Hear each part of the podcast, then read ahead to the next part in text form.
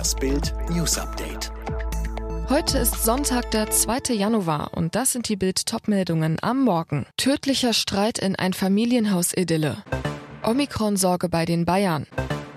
Strandurlaub auf Gran Canaria trotz Corona. Es ist erst drei Jahre her, da zogen David S. und seine Ehefrau Luba in den neu gebauten Bungalow am Ende einer Sackgasse in Grünberg in Mittelhessen ein. Am Donnerstag mussten Polizisten die Tür zu dem Haus öffnen und fanden darin die erschossene Luba. Das Glück des Paares bröckelte offensichtlich schon länger. Die Deutschen mit russischem Hintergrund lebten die vergangenen Monate getrennt. Im Oktober letzten Jahres war S. polizeilich in Erscheinung getreten, weil er seine Ehefrau beleidigt und geschubst haben soll. Dann die Eskalation. In der Nacht zum Donnerstag rief David S. Anwalt Arta Gaspar die Polizei. Er sagte, dass es in Grünberg zu einem Tötungsdelikt gekommen sei, zum Nachteil der von seinem Mandanten getrennt lebenden Ehefrau, wie es auf Amtsdeutsch festgehalten wurde. Sein Mandant wolle sich der Polizei stellen. Als die Ermittler eintreffen, entdecken sie Luba S. tot mit Schussverletzungen. Außerdem finden die Beamten ein Gewehr und eine Handfeuerwaffe.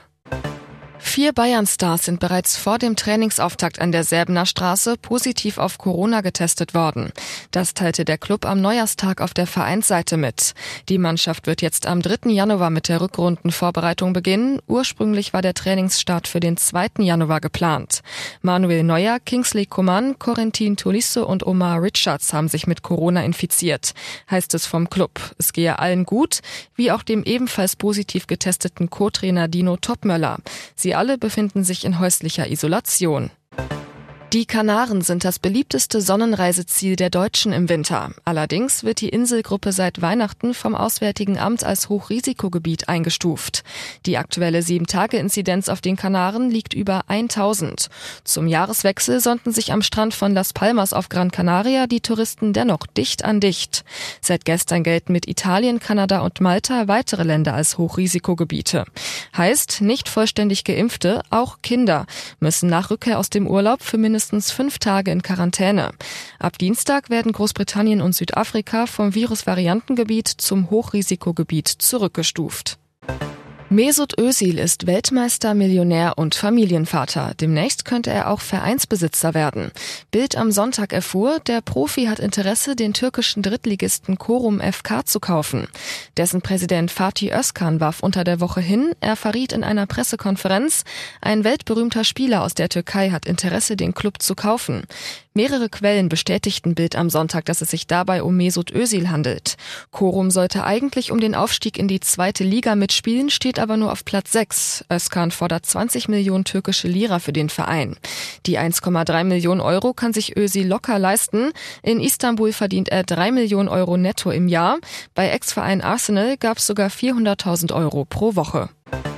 Verona Poth, ihr Mann Franjo und ihre Söhne San Diego und Rocco sind im Stangelwirt in Kitzbühel in aller Ruhe ins neue Jahr gestartet. Weit weg vom Albtraum der Weihnachtstage. Einbrecher hatten an Heiligabend ihre Villa in Meerbusch verwüstet, unter anderem den Safe mit wertvollem Schmuck und Veronas Fiat Abarth 595 als Fluchtfahrzeug gestohlen. Nur einen Tag zuvor war Rocco Augenzeuge eines Einbruchs bei Freunden der Familie geworden. Die Täter sind auf der Flucht. Wie geht's dem Pots eine Woche danach? Verona zu Bild am Sonntag. Ich bin die ganze Zeit extrem angespannt, so sehr, dass sich mein Hals steif anfühlt. Eine Art Dauernervosität. Roccolito redet sehr viel von den Einbrüchen. Ich denke, das ist seine Art, das alles zu verarbeiten. Auch die Polizei habe ihr gesagt, dass eine Auszeit gut sei. Schluss mit Kontogebühren für Rentner fordert die CSU-Landesgruppe im Bundestag. Die aktuelle Inflation und gleichzeitig steigende Kontogebühren treffen insbesondere Rentner, heißt es im Beschlussentwurf für die traditionelle CSU-Klausur zum Jahresauftakt, der Bild am Sonntag vorliegt. Daher soll es künftig ein kostenloses Basiskonto für Senioren geben, bei dem Abbuchung bzw. Überweisung von Rente, Miete und Versicherungen kostenlos sind.